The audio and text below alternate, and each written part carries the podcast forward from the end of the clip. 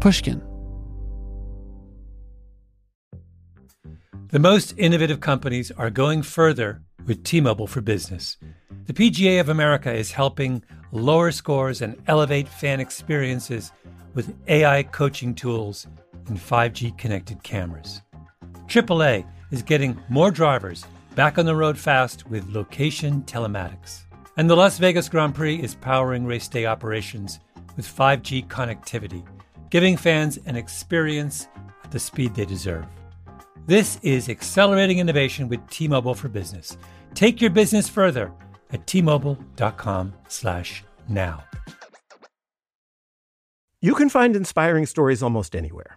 For instance, check out the co-founders of Girls Who Do Interiors. This Miami-based design company was started by three friends when they were still in school. And right from the start, they turned to Chase for Business for everything from banking and payment acceptance to credit cards. And they handle them all in one place with the Chase mobile app. It's so important to have that kind of help when you're just starting out. Learn more at chaseforbusiness.com. Make more of what's yours. Chase mobile app is available for select mobile devices. Message and data rates may apply. J.P. Morgan Chase Bank, N.A., member FDIC. This is your moment, your time to shine, your comeback. You're ready for the next step in your career, and you want an education employers respect. So you're not just going back to school. You're coming back with Purdue Global. Backed by Purdue University, one of the nation's most respected public universities, Purdue Global is built for people who bring their life experience into the online classroom. Purdue Global, Purdue's online university for working adults. Start your comeback today at purdueglobal.edu.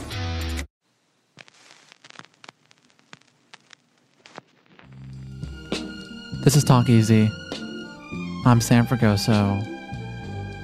Welcome to the show.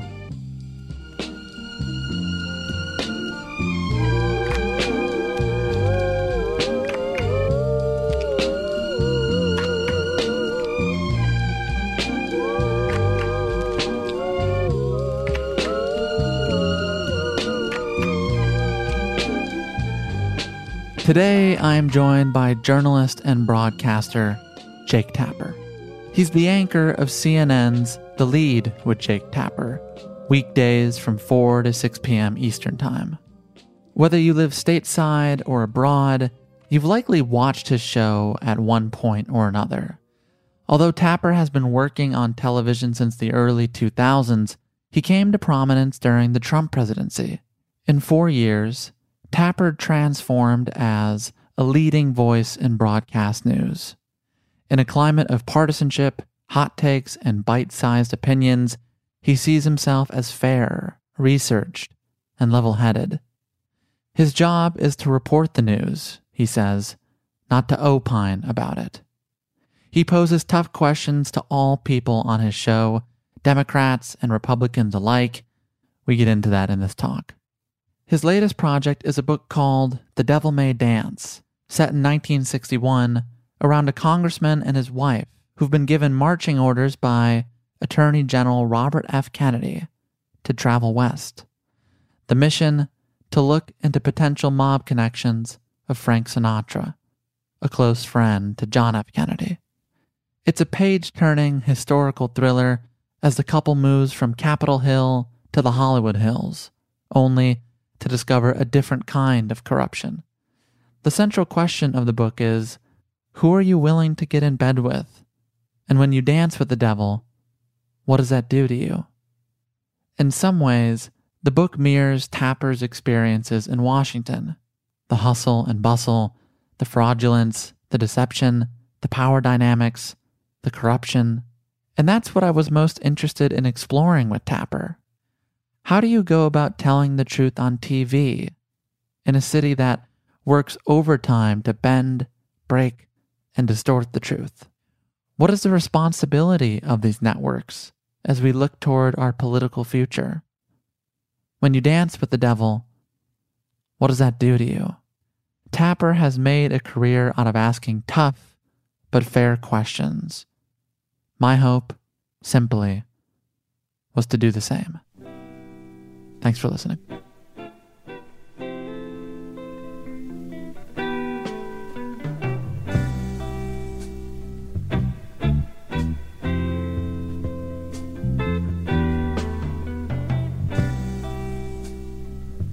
Jake Tapper, thank you for being here.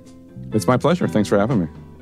You know, one of your favorite films I found in research is Groundhog Day.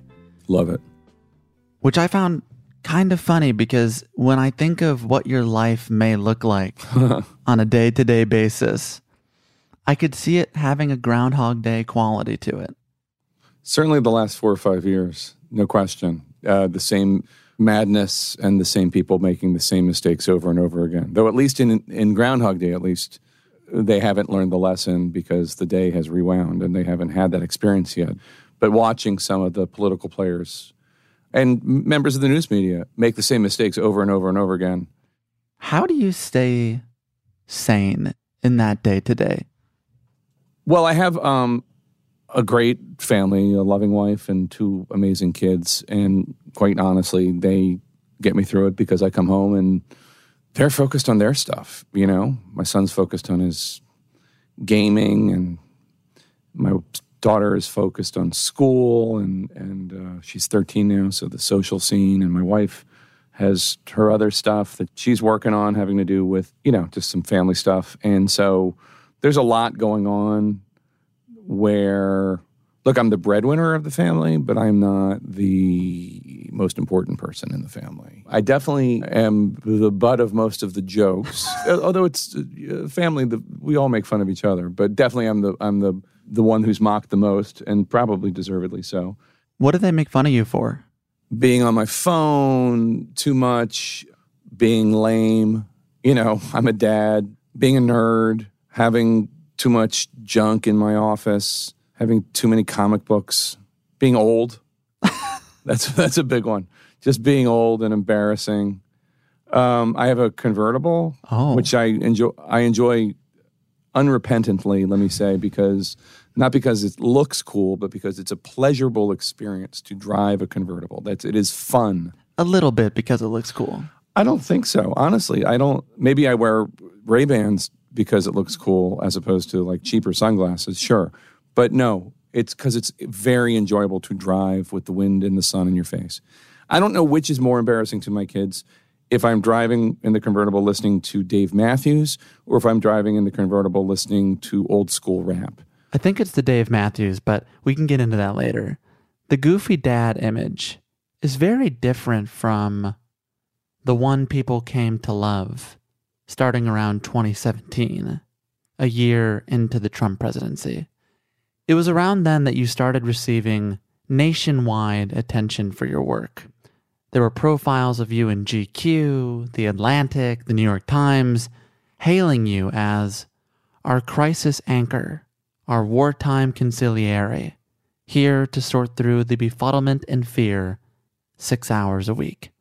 But I want to revisit your response to this wave of positive press. You said, "It's nice to be recognized, but I also know that a lot of the people who are happy with me now are not going to be happy with me in 4 to 8 years, and that I'm just going to keep doing what I'm doing." Now that we're in that new 4-year period you mentioned, are we not supposed to be happy with you? I mean, I think one of the things that's going on is that the insanity of Trumpism continues, and instead of exorcising the cancer from the body, the GOP has decided to, not all of them, but a lot, too many members of the GOP have decided to, you know, embrace the metastasizing of this cancer, of lying and indecency. So I'm still covering that, and so maybe people are who didn't like Trump are still fans. But I get a lot of grief from people on the left for my coverage that's critical of Biden or asks questions that might be offensive to certain groups. I've been this week, I think that our show has been covering the Israeli-Palestinian conflict fairly and accurately, and it's a very difficult story to cover. I asked a progressive congresswoman a question along the lines of, what is the appropriate response to Hamas indiscriminately firing rockets on the Israeli civilian population? And I got grief from that, from the left. And I got grief from the left for attacking, or criticizing, I should say, Biden for any number of things. Why do you think you got grief from this past week? I think that there are people on who see it through lenses that do not allow them to see it in complicated ways. And I think it is a complicated conflict, and not just to defend a question that is unsympathetic to Hamas, but to defend questions that might be unsympathetic to IDF actions. I think people are very critical when it comes to this story. And I'm not trying to both sides it, because it's a story that is not a both sides story, but it is a complicated story that goes back centuries. Even if you're just talking about this Sheikh Jarrah story out of East Jerusalem, it goes back to the 1870s. I mean, the land dispute. But I think that there's an assumption by some that if you criticized Trump for certain behaviors or lying or indecency, you know, child separation policy was just indecent, that therefore you believe everything that progressives are supposed to believe, and that's not accurate in my case. I'm a journalist, and A, regardless of my personal views, I have a professional job to do, and B, when I'm interviewing a progressive individual, I'm going to try to challenge their views, just like when I interview a conservative individual, I'm going to challenge their views. That both sides it criticism has come up again and again in relation to you. Do you think any of that is fair? The both sidesism? Mm-hmm. I think that the both sidesism is a fair criticism to wield when it is being used in a lazy way by journalists. And I certainly have been guilty of both sidesism. And just for those who are listening who aren't sure what I'm talking about, both sidesism is like when you, let's say, for example, the January 6th Commission, which is probably not going to be formed, and you act as if this is because both sides can't get together, the Democrats and Republicans, so there's gridlock, blah, blah, blah. When that's not the situation, the reality of the situation is the Republican Party has decided, leaders of the Republican Party have decided they don't want this commission for any number of reasons, but let's just say that it's not going to be good for them politically. And instead of trying to fix the commission, Kevin McCarthy, the Republican leader of the House, asked for a bunch of things to be changed, and Pelosi conceded, and you know, she gave on all of them, and he still opposed it, and Mitch McConnell is opposing it, and clearly not because he wants to fix it to make it better. He just doesn't want it. So that's to say, oh, you know, Washington can't get its act together, Democrats and Republicans, guilty, blah, blah, blah, pox on both their houses. That would be both sidesism. Because it's not. It's one side, the Republicans have decided they don't want this.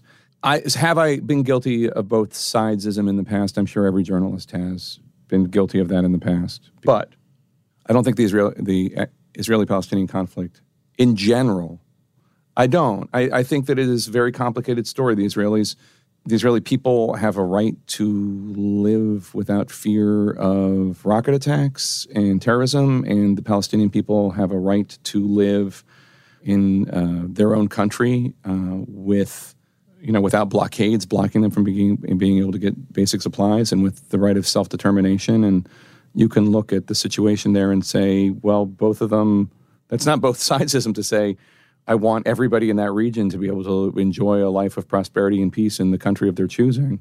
I don't think it's both sidesism to say that the settlement policy of Netanyahu and the Netanyahu government has not made getting to that peace easily, nor has Hamas rockets. And I'm not saying that they're the same thing. They're not, but they're just different things that are infringing on the process. But I mean, you run the risk of, when trying to say, look, this is not just one side, this is a conflict that needs to be covered in all of its complicated issues and histories and complexities. That's not both sidesism, though, I don't think. Sometimes both sidesism gets conflated into just sort of natural journalistic skepticism. And I think one of your greatest qualities, and something you've been praised for, is your visible physical skepticism in the face of deceit. Yeah, that's not purposeful, you know, that's just my face. That's just your face. That's just my face. That's not like I'm not trying to have my eyebrows do the talking or my head tilt, express anything. I'm literally just engaged in trying to have this conversation, and sometimes the people with whom I'm having it are making that difficulty, and I'm not a good poker player. You know what I'm thinking. You know, sometimes people, by the way, read things into my face that are not intended or not what I was feeling, so it can be a great curse as well. You haven't given me the face yet, so I will keep listeners posted. Well, you seem very nice and earnest. I don't have any reason to give you the face. And it's also not something I wield. It's not like, you know, Green Lantern taking out his ring. I mean, it's not. It's more like the Hulk, I think. More like Bruce Banner. But underneath that, the skepticism you display, which I think you wield judiciously, is around the machinations of Washington often. Right. And you have said in several interviews of working in Washington, we're not in the world of adults. When you go to enough of these functions, you start to realize that some of the elected officials, these people in power, have real mental health issues. They do. Not all of them, but a lot of them. Like, you know, it's not like, let me just make up, or let me just say Doug Jones, all right, and like, you know, former senator from Alabama. It's not like he's any different. I had dinner with him once. It's not like he's any different off camera than he is on camera. I mean, that's a horrible example because nobody thinks anything's wrong with Doug Jones. But some of these people are mentally ill. I mean, like, look at Marjorie Taylor Greene or Paul Gosar, the congressman from Arizona. I'm not a psychiatrist, I mean, or a psychologist. I'm not qualified to say that either of them is mentally ill. But I can say their behavior is odd and aberrant, and that I would be interested in hearing what a qualified person who examines them would think. One of the other challenges of this era is I don't know what is mental illness versus I don't know what is lack of intelligence versus I don't know what is cynical cosplaying. You know, I don't know who is pretending to be a troll. Let me ask you a question. So Senator Ted Cruz, you know, he went to Princeton, he went to Harvard Law, he has a wife, he has 2 daughters. When all of a sudden his Twitter feed starts like mocking trans kids, or all of a sudden his tweets start like, you know, boosting some Russian anti-American propaganda making fun of our military. What is that? What is that an example of? Is he just has figured out that this is how to get attention to run for president in 2024? Has he had a breakdown? He's smart, so you know it's not lack of intelligence. What is going on? I mean, my guess would be he is cynically trying to become a troll because he thinks that that part of Trumpism will get him attention. Do I think that most of the House Republicans who voted to disenfranchise Pennsylvania and Arizona voters based on lies, that most of them are mentally ill? No, I do not. Do I think some of them are? Yeah, definitely. Some of them are also unintelligent. Most of them are probably just cynically going along because Republican voters have bought the big lie because they were lied to for months and months and months. You posed that question to me about Senator Cruz and why he may behave the way he does. And instead of offering my answer, I wanted to go back to a diagnosis of D.C. that you wrote in 1998 for the Washington City paper. Uh-oh. You were in your late 20s at the time, and you wrote, "Power does a weird thing to people. More than once, I have found myself laughing my ass off and nodding in agreement while some fading star has held forth on something I could care less about. Offended me, even. Does that make me a nitwit? A himbo waiting to happen? I think it just makes me toweringly average in Washington. Just another creature who is here because this is where the national vat of power lies. And I'm sitting here waiting for my bowl full." Yeah, I mean, I don't think I do that anymore. But that was an observation about what it was like to be in my 20s in Washington, D.C. You know, and you go to parties and you're trying to make connections. At that point, I was very early on in my journalism career, like days into my full-time journalism career, having, you know, worked for weeks. And I was talking about, I don't even know who I was talking about, but Washington Post editors or local TV news correspondents. I mean, anybody, when you're trying to climb in a very competitive industry, I don't think, by the way, that behavior is so unusual for anybody in their 20s or 30s trying to succeed professionally and trying to make alliances. I offer that response purely for the first line, which is, power does a weird thing to people. And that's one of the things about and I'm not trying to awkwardly change the subject to my novel, but that is one of the subjects that I try to talk about in my novel, and the idea of what do people do to get close to power or to accrue power. And the first book, The Hellfire Club, which came out in 98, is the theme is really what kinds of compromises are you willing to make in order to do good? Because the thing that most people need to understand about Washington is that everyone here thinks they're a good guy. Everyone here thinks that they are the hero of the narrative. I guarantee you, Stephen Miller, Sebastian Gorka, I'm not comparing these people, but just everyone, Rashida Tlaib, Alexandria Ocasio-Cortez, Matt Gaetz, Joe Biden, Kamala Harris, Kevin McCarthy, every one of them thinks that they are the hero of the narrative. I have my own opinions of who's more heroic than others, et cetera. But everyone thinks that they're willing to do that. The theme of the first book was, what compromises are you willing to make in order to achieve the good you want to achieve? And at what point do those compromises start overtaking your life so much so that you can't even remember the good that you wanted to achieve?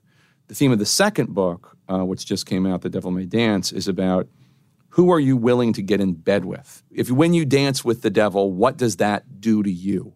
I mean, the core of it is about the JFK-Sinatra relationship.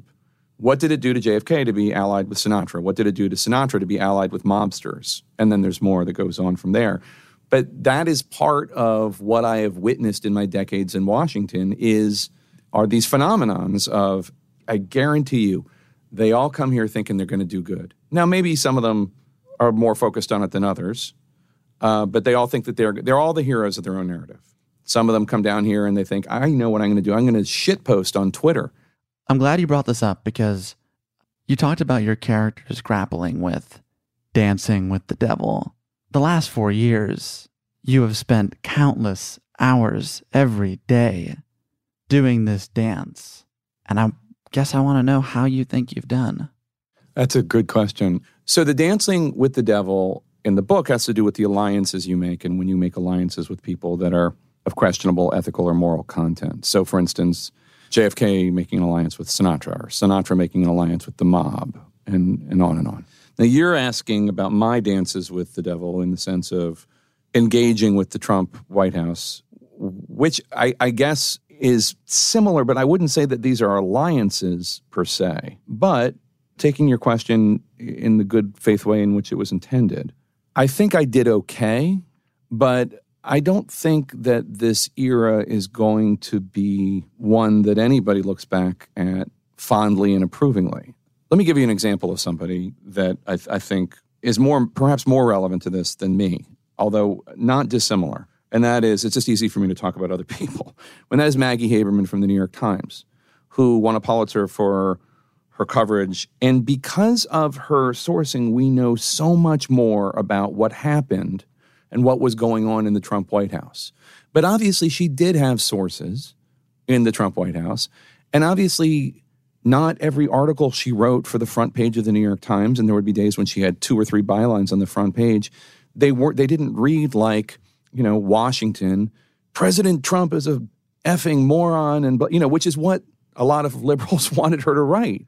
And that's not a fair expectation. She's there to report on what happened. And she was there, and she was providing perfectly critical coverage, but she was sourced in the White House. Now, I guess, what was I doing? I had sources in the White House, too. I did not break stories like Maggie did. But on the other hand, perhaps I was more outwardly, publicly critical of the indecencies and the lies than other people with other journalism jobs could be. I don't think that anybody covered this era perfectly.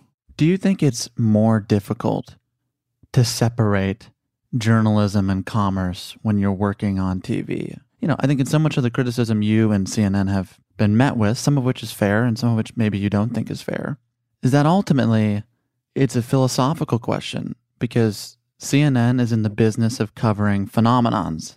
Yeah. And yet, isn't CNN in part responsible for generating the phenomenon of Trump? Well, that's very Marshall McLuhan of you. But it's meta. It's a meta question. And the question of how one separates oneself from the phenomenon while not becoming part of the phenomenon is a very, very fair one, and one that I grapple with and I know a lot of people grapple with. And Jeff Zucker, my boss, has said that if he could go back and do things differently, he would not run as many Trump rallies live, start to finish. Yeah, I mean, you're right. It's a phenomenon. What do you do when a phenomenon takes place? And I agree with Jeff's assessment that we ran too many of those rallies, start to finish, and not enough rallies of his opponents, even if they would not have rated as well. I do think that we provided critical coverage, and Trump never gave me another interview after I pushed him on the fact that his attacking Judge Curiel for, quote-unquote, being a Mexican was the definition of racism. That was June or July of 2016. Here's a clip from that interview. When Hillary Clinton says this is a racist attack, and you reject that, if you are saying he can't do his job because of his race, is that not the definition of racism? I don't think so at all. No? No. He's proud of his heritage. I respect him for that. You're saying he can't do his job because of it. Look, he's proud of his heritage, okay? I'm building a wall. Now, I think I'm going to do very well with Hispanics. Citizen. You know why I'm going to do well with Hispanics? Because I'm going to bring back jobs, and they're going to get jobs right now. They're going to get jobs. I think I'm going to do very well with Hispanics, but we're building a wall. He's a Mexican. We're building a wall between here and Mexico. The answer is, he is giving us very unfair rulings, rulings that people can't even believe. This case should have ended years ago on summary judgment. The best lawyers, I have spoken to so many lawyers, they said, this is not a case. This is a case that should have ended. This judge is giving us unfair rulings. Now I say why. Well, I'm building a wall, okay? And it's a wall between Mexico, not another country. But he's not from Mexico. In my opinion, he's from Indiana. He is his Mexican heritage, and he's very proud of it. You're not from Scotland because you have Scottish heritage. Hey. One of the things I will also say about the phenomenon of Trump was, while he was reinventing how to campaign by doing these demagogic but also freewheeling, spirited speeches, his rivals were hiding. Let me just give you an example of that. I took over State of the Union, the Sunday show for CNN, in, I think, June 2015. We offered, in this order, Hillary Clinton, then Jeb Bush, then Marco Rubio, the full hour of my first show, and also any subsequent shows, but especially the first show. And all three turned us down. Hillary Clinton, Jeb Bush, and Marco Rubio. No, I'm not saying that that is why none of them became president, but it does suggest a certain old way of doing business that was not adaptive to how Trump was changing how politics was done. And yeah, it's crazy. You look back and you think, oh my God, you know, Trump was phoning in to the Today Show. Who does that? You know, that's not, and look, we took phoners from any one of these major presidential candidates. And it wasn't only Trump, but very few of them adapted. So I guess the larger point I'm making is, yeah, cable news, network news was part of the reason why the phenomenon of Trump happened in 2015. But also the territory was being ceded, C-E-D-E-D, just in case people don't know what I meant. It was being ceded by his rivals. And also, very few of them were willing to take him on. Did those same candidates that you mentioned, Hillary Clinton, Jeb Bush, Marco Rubio, did their camps ever say no to 45, 60 minutes of unfettered tape from their rallies in Myrtle Beach or Des Moines or Grand Rapids?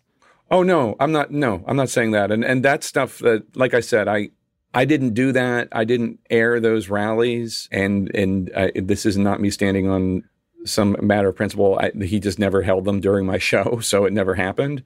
But no, of course not. Of course not. And that's a mistake. It's a mistake that all those rallies were carried as they were. But that's not the sole reason why Donald Trump became president, that people ran those rallies in 2015 unfettered, start to finish on cable news. It was very clear by, I would say, December 2015, the nature of Donald Trump's candidacy and appears to hatred and bigotry, whether it came to Muslims or Latinos or whatever. You'd have to go back and think of how many people you think gave Donald Trump tough interviews. I mean, I would posit that I think I did, and I think that Anderson Cooper did, and I think other people did, but I think there are a lot more people in the news media who didn't. I rewatched both your interviews with him in preparation for this. In the moment, how did you think you did? You know, here's the thing, Sam. I'm not, like, satisfied with how I do anything. There's nothing I do that I think, oh, that was great. I'm a great husband. I'm a great dad. Hello. Malcolm Gladwell here from Revisionist History, my podcast about the overlooked and the misunderstood. A couple of years ago, I wrote a book called Outliers. It was about exceptional people, the ones who operate at the outer edges of human performance. Outliers fascinate me. And last year, I discovered an outlier in the form of a community organization, Washington State's City of Bellevue. The city wanted to improve public safety by making their roads safer. So they created something that no one had ever built before, a platform that gave road users warnings of any dangers ahead in real time. How did they build it? By using a combination of technologies, the Cellular Vehicle-to-Everything Network, T-Mobile's 5G network, and 5G-connected cameras.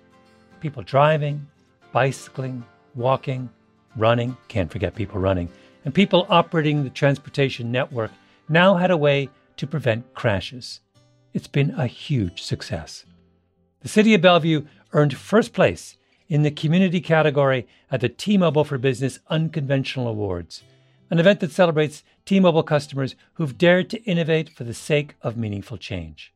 If you're a T-Mobile for Business customer and your team has, like the City of Bellevue, innovated something really, really cool, I encourage you to enter. It's also a great way for outliers to be recognized in front of your industry's most influential leaders. You can enter at tmobile.com/unconventional awards. That's tmobile.com/unconventional awards. See you there. Small business owners, this one's for you. Chase for Business and iHeart bring you a new podcast series called The Unshakables. This one-of-a-kind series will shine the spotlight on small business owners like you who faced a do-or-die moment that ultimately made their business what it is today. Join hosts Ben Walter, CEO of Chase for Business, and Tanya Nebo, a lawyer and business consultant, on these storytelling journeys of trials, tribulations, and triumphs that hinged on a single event, a split-second decision, or even a stroke of luck. Whether the story is about a warehouse going up in flames or a former partner stealing a whole roster of clients, each episode will showcase the grit, determination, and resourcefulness a small business owner needed to turn a pivotal situation into a springboard for success. Listen to The Unshakables now and learn more at chase.com/business/podcast. Chase. Make more of what's yours. Chase mobile app is available for select mobile devices. Message and data rates may apply. J.P. Morgan Chase Bank, N.A., member FDIC. Copyright 2024, J.P. Morgan Chase & Company. Grand Canyon University, an affordable private Christian university, is one of the largest and fastest-growing universities in the country, offering more than 270 programs online. In addition to federal grants and aid, GCU's online students received nearly $130 million in institutional scholarships in 2022. Find your purpose at Grand Canyon University. Private, Christian, affordable. Visit gcu.edu/myoffer to see the scholarships you may qualify for. Great author. I don't sit around doing that. That's not how I'm wired. I had a feeling that was true. So I think that I can point to that interview. If my kids say, you know, were you one of these people that you criticize for being easy on Trump? I can say, well, this is the last interview that they let me do, and you can watch it and you tell me. But do I think it was tough enough? You're asking me from the vantage point of May 2021, where 400,000 people died of COVID under his watch and all the rest. No, I don't think it was tough enough. There is an Overton window aspect to all of this, which is, and if, for the people who don't know, I'll just shorthand what the Overton window is, but it's basically the degree to which something can become socially acceptable. So if you're the only person in news media or one of two or three people in news media doing tough interviews of somebody, there's an Overton window aspect to it. You're part of a press corps. So you can go far and then get blackballed, which is what happened to me. I never did a Trump interview again. Mm-hmm. But that's also the risk when you step outside the Overton window and you fall.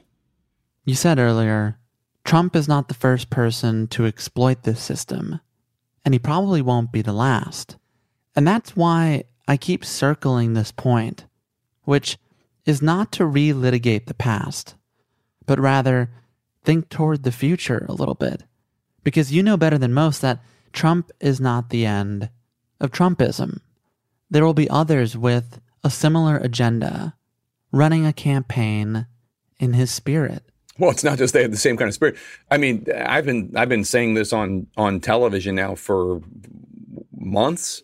The people who tried to overturn the election, who tried to undermine democracy in this country, are going to try it again, and they are going to try to do so in a better position. They will have new laws to restrict access to voting. They are already doing that. And they're trying to replace the Republicans who acted with integrity during the election. They're trying to replace them with Republicans who will help them overturn the election. A perfect example of this is very conservative Republican Georgia Secretary of State Brad Raffensperger, who upheld the Georgia election and then the runoffs for the Senate. And the Trump forces are trying to replace him with a congressman named Jody Heiss, who is he's an election liar. And, yeah, I mean, that's what they're trying to do. And I think one of the things that I learned from Trump is you need to say this shit right up front and say it what's going on. And look, Liz Cheney's saying it, too. I mean, she's not some NPR listening progressive. This is Liz Cheney. She's saying this. They're going to try to do it again. Kevin McCarthy, I've been saying this for months. Kevin McCarthy, if Kevin McCarthy is Speaker of the House, how do you think he's going to run the House if there is a challenge to a challenge based in lies to a Democrat winning a free and fair election? I mean, so I think that's my point is you see this coming. Yeah. We see this coming. Yeah. But I have to keep going back to the facts, which is that the Trump administration and in the run-up to him becoming president was good for business. In October of 2016, The Washington Post reported that CNN would approach $1 billion in gross profit in 2016, a milestone unseen in its 36-year history. The internal estimate reflects a double-digit increase over 2015. And so when I think about this, I have to ask you, do you believe the coverage can change? If presented with another bombastic, captivating, good for ratings, vulgar figure in 2022 or 2024, will it really be any different? Yeah, but I think we've already proven it. I don't think anybody would think that we were soft on what was going on or not fair or accurate as to what was going on in 2020. By the way, I don't think we were in 2016 either, which is why I think I got blackballed by the Trump campaign. If I'm hearing you correctly, you're asking not just about CNN, but metaphysically more broadly, is the news media going to be better able next time a Lonesome Rhodes comes around? Because the news media has a fiduciary duty to retain viewers' attention, to turn them into profit. How do you navigate that? This is going to sound corny and maybe unbelievable, but we just put on the best news show we can put on. We are not shying away from covering the threat to this country posed by those who are trying to get ready to undermine another free and fair election. We are covering that all the time, but we're also covering COVID, and we're also covering Myanmar, and we're also covering everything. And it doesn't, I don't know a better system than a for-profit news media. I mean, if you look at the BBC or CBC, they have their own problems too. I mean, that is those are non-commercial, those are government-funded media outlets. You can look at PBS and you can look at NPR. I like them both and I respect them both, but it's not as though they don't have their critics as well. I think that the news media can rise to the challenge. I think that I feel good about the shows that we did in 2020, just last year, but also throughout the administration of Trump. And we're going to continue to do that. And I don't think they're necessarily in conflict. The idea of having a financially responsible media organization that survives with providing facts and news. No one said to me after my Trump interview where I challenged him on the fact that going after Judge Curiel was racist, nobody said, oh, you're never going to get another Donald Trump interview. That's going to be horrible for ratings. No one said that. No one thought that I know of. You grew up in Queen Village, Philadelphia. Mm-hmm. You were raised by a doctor and a nurse. And this is what you said about them. They were part of that generation of thinking the world needs to be better. We're not doing enough for poor people. We're not doing enough for black people. We're We're fighting a war that we shouldn't be fighting, and our kids are dying for no reason. There is something in me that gets really exercised when I think things aren't fair. The feeling in my gut that I have when I report is the feeling that my mom and dad put in me, that which you just reflected. I mean, they're still alive. I think about them all the time. I mean, they're older now, but they've fought injustice to the best degree they could. And, you know, my dad is a retired pediatrician now, and one of the cases that he spends his time with is there's this guy named C.J. Rice, a kid that he took care of, and he had been shot, and he had a horrible scar in the middle of his torso, and then like a few days later, CJ was accused of committing a crime that my dad is convinced he never could have committed because it would have required him to run. Anyway, long story short, my dad testified, but CJ had a shitty lawyer because CJ's poor, and CJ's doing like 30 to 50 years in prison for a crime he almost certainly didn't commit. And that is trying to figure out how to get CJ out of prison is one of my dad's animating causes right now. And so, that's the kind of family I'm from. Now that you have children, are you thinking about how do you instill some of that in them in the way that your parents seem to do that for you? I think they have it already to a degree. I mean, a memory that I have of 2016 is I came home from work, and a guy named Guy Cecil, who ran a Democratic super PAC, had just started running an ad against Trump sometime in 2016. Anyway, he had debuted the ad on my show. The ad featured the parents of a girl with some disability. I don't remember exactly. This is 5 years ago, but maybe she had cerebral palsy or something like that. Anyway, and it was the parents talking about Donald Trump making fun of Serge Kovaleski, that New York Times reporter, who also has a physical challenge. And it was my daughter, so this is 2016, so she was 9 years old, crying, weeping. How can Donald Trump make fun of somebody for having a disability? Because she had been watching my show. I guess my wife had been watching my show where the ad was introduced. And so my daughter was watching the show. And, you know, out of the mouths of babes, right? I mean, yeah, that's really cruel. It's super cruel. We all saw it happen. We all saw him make fun of this New York Times reporter who has a disability. And at the end of the day, I think that that was a very clarifying moment for me. But I think that moment also speaks to what I know are your guiding principles, truth and decency. Because as a journalist, you're kind of taught in the kind of journalism I do that, you know, I don't have a position on tax policy. I don't have a position on how to bring about peace in the Middle East. I know that the Palestinian people and the Israeli people deserve to live in safety and security and with human rights and human dignity, and it's impossible to say the Palestinians have that right now. But I don't have a specific proposal. There is a degree to which I think that facts or truth and decency are things that we're allowed to take positions on and, in fact, are supposed to take positions on. And it bothers me when I read press that just acts as if this is all just a game. Oh, isn't it funny, Kevin McCarthy, blah, blah, blah. Kevin McCarthy, he lies about the election. I mean, like, we saw it happen. He is, you know, those lies, whether the people heard them from Kevin McCarthy or someone else, those lies incited an insurrection in which thousands of people were trying to overturn an election because they had been lied to by leaders, Trump, McCarthy, Josh Hawley, and others.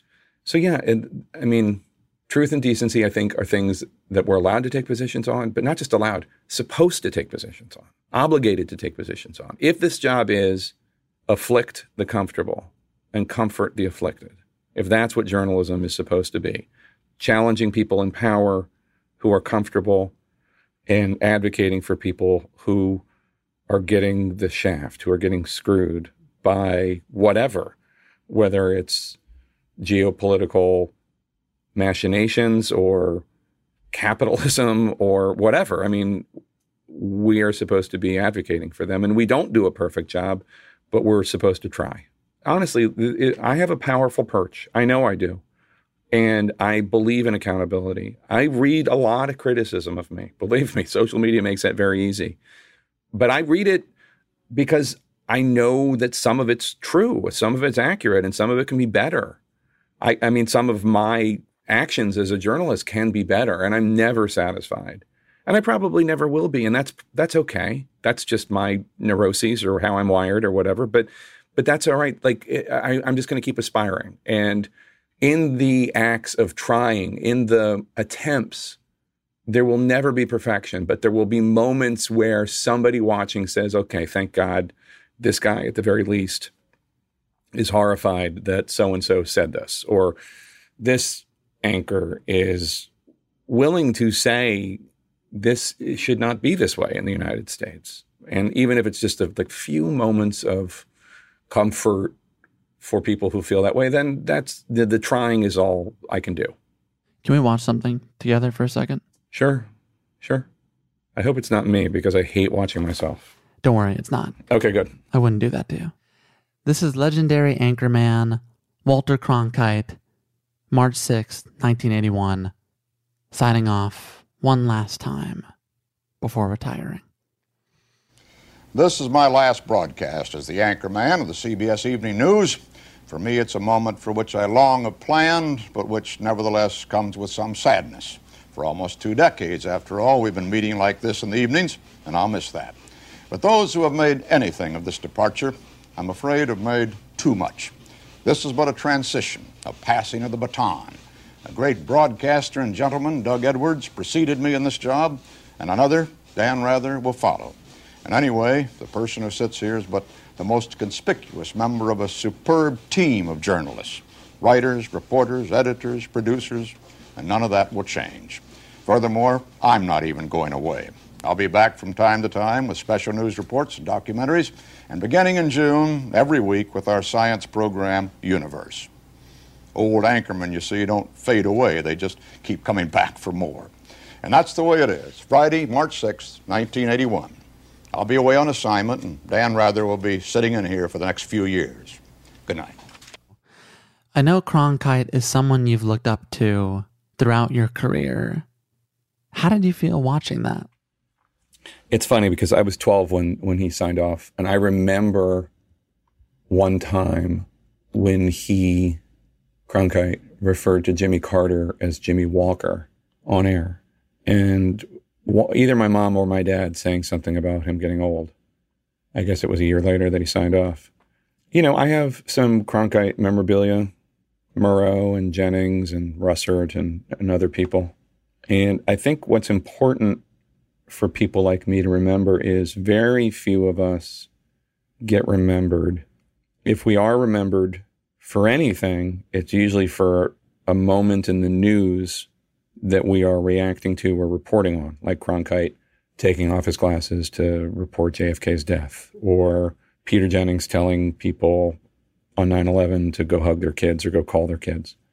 And ultimately, what matters is the news, not us. And that's okay. The job is such a privilege, and it is such a responsibility, and it's not to be abused. I see how some other people treat the gig, and without naming names, because that's just not my thing, you know, abusing it. Whether they're running to the soft end of things, showing kitten videos or whatever just to get viewers, or the other end, the darker impulses, finding villains. That's an abuse of the desk and the microphone. Old anchormen, you see, they don't fade away. They just keep coming back for more. I don't think that's true. I think they fade away. I think they fade away, and I think he faded away. I mean, it's a nice thought, but they do fade away. You know, they do. And I've seen a bunch fade away. And some of them snuffed out too early, like David Carr, or in terms of anchorman, Peter Jennings or Tim Russert. Some of them ignominiously shown a door. Some of them just heading off to the ranch, like Tom Brokaw. But we do fade away. If we're lucky, we fade away. It was a damn good line, though, even though you shot it down. Well, he was a genius. I mean, you know, he was a brilliant broadcaster. There's no question about that.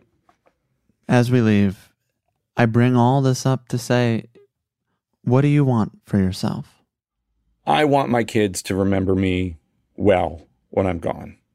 I want them to think that I was a great dad, and I want them to think that they're proud of the way I brought the news to the people who watched my shows. And that's really all I can ask for. And so I try to live up to that every day. Is that a strange question to ask you? No. I mean, I don't think I've been asked it before, but I don't know if you're hoping, if you know something, that this is going to be for some obituary package that runs sometime not soon, sometime in the distant future. But no, I mean, I don't think so. But by the way, even in a sentimental moment, thinking about how the TV could package the content. How could it be covered? How would it be covered? Most of us don't get covered. Most of us, our deaths do not get covered. You know, I took up genealogy during the pandemic. Well, I've been doing it for a long time, but I really took it up in earnest during the pandemic. One of the things that you learn pretty quick is that most of us don't get obituaries, and if we do, they're really thin. They're really short. So if you're not properly covered upon death, do you think it's possible for you to be satisfied with the work itself while you're here doing it? I don't think I ever will be self-satisfied, but certainly after a show, I will say to my team, great work. You know, that was a really good show. We did a lot of we covered a lot of important stories. There's a difference between satisfaction, temporary satisfaction, and self-satisfaction. And I occasionally have temporary satisfaction. Here's the part of the line I do like. Old anchormen, you see, they don't fade away. They just keep coming back for more. And I do think, for the time being, you seem like you're going to keep coming back for more. Yeah, I think you can keep coming back for more as long as they keep putting on TV, right? That was my problem. Cronkite was kind of like being edged out. He was kind of being pushed out to make way for Dan Rather. I mean, no offense to Dan Rather, but I mean, that was what was going on. So it was kind of, he left with dignity, and he didn't leave entirely. But I'm going to keep coming back for more. No question about that. And I guess I'm an old anchor at this point. Look, if you're pushed off the air, you always have a place here. I appreciate it, Sam. This was quite a therapy session. Longer than 50 minutes, but definitely valuable. I'm not even charging you. I know. I appreciate it. Jake Tapper, stay safe. Thank you, my friend. You too.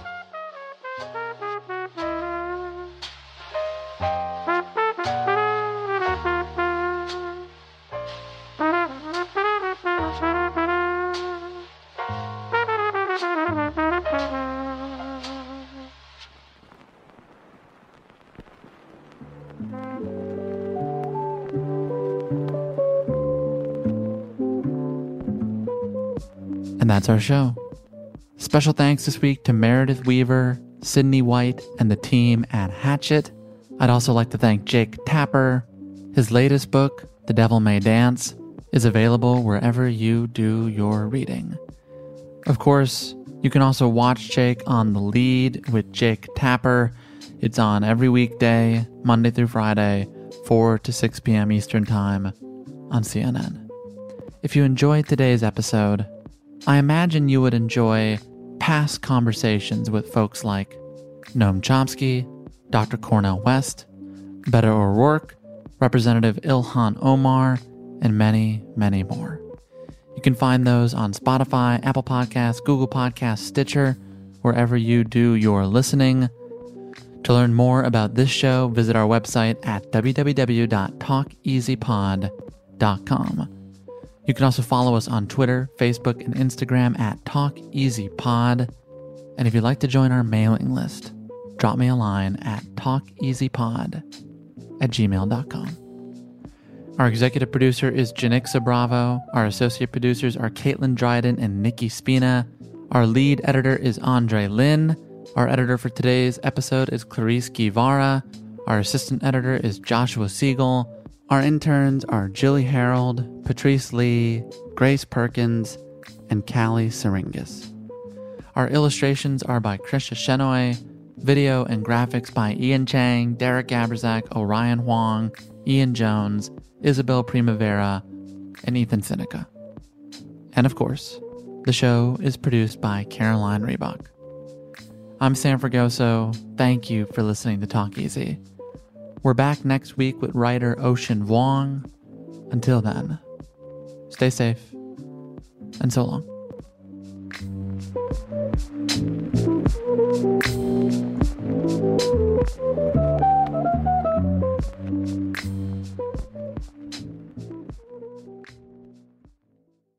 The tradition of breaking tradition continues with the return of the unconventional awards from T-Mobile for Business at Mobile World Congress.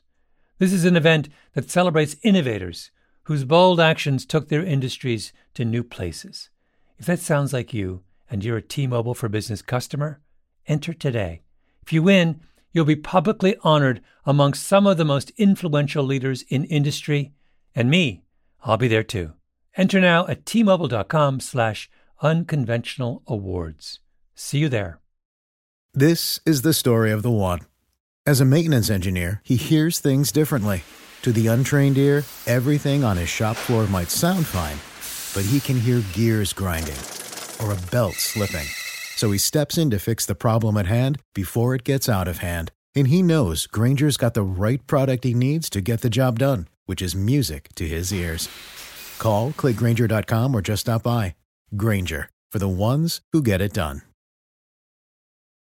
Smart journalism. Fascinating topics. Words that describe CNN's podcast, The Assignment with Audie Cornish. Last year, the Army missed its recruitment goal. It had 65,000 spots to fill and came up 10,000 short of that target. Why is it so hard to recruit? How's the Pentagon responding? And how are the voices of service members on social media shifting the balance? Listen to The Assignment with Audie Cornish wherever you get your podcasts.